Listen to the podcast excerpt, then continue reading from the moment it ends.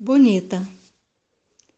Andei a vida inteira perseguindo o adjetivo faltante na boca dos outros. Ser validada a peso de três sílabas. Ao peso da falta de três sílabas, eu me lembro de gente me olhar menina, de cima a baixo, e dizer alguma coisa que roçasse sutilmente pela borda da letra B.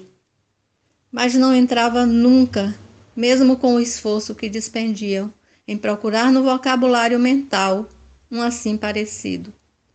Reproduzi maneiras de ser e estar, e nada dessas sílabas. Pintava o rosto do queixo à testa, e nada dessas sílabas. E roubava vestidos, sandálias, chapinhas da minha mãe.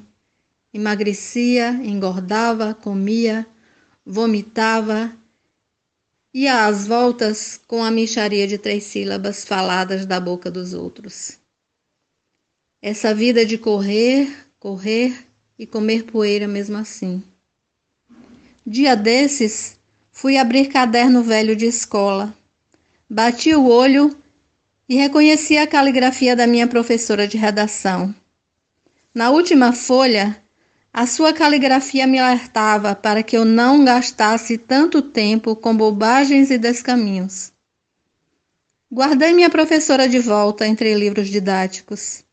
Desde então, sigo cumprindo o castigo atrasado, com juros. Amanda Vital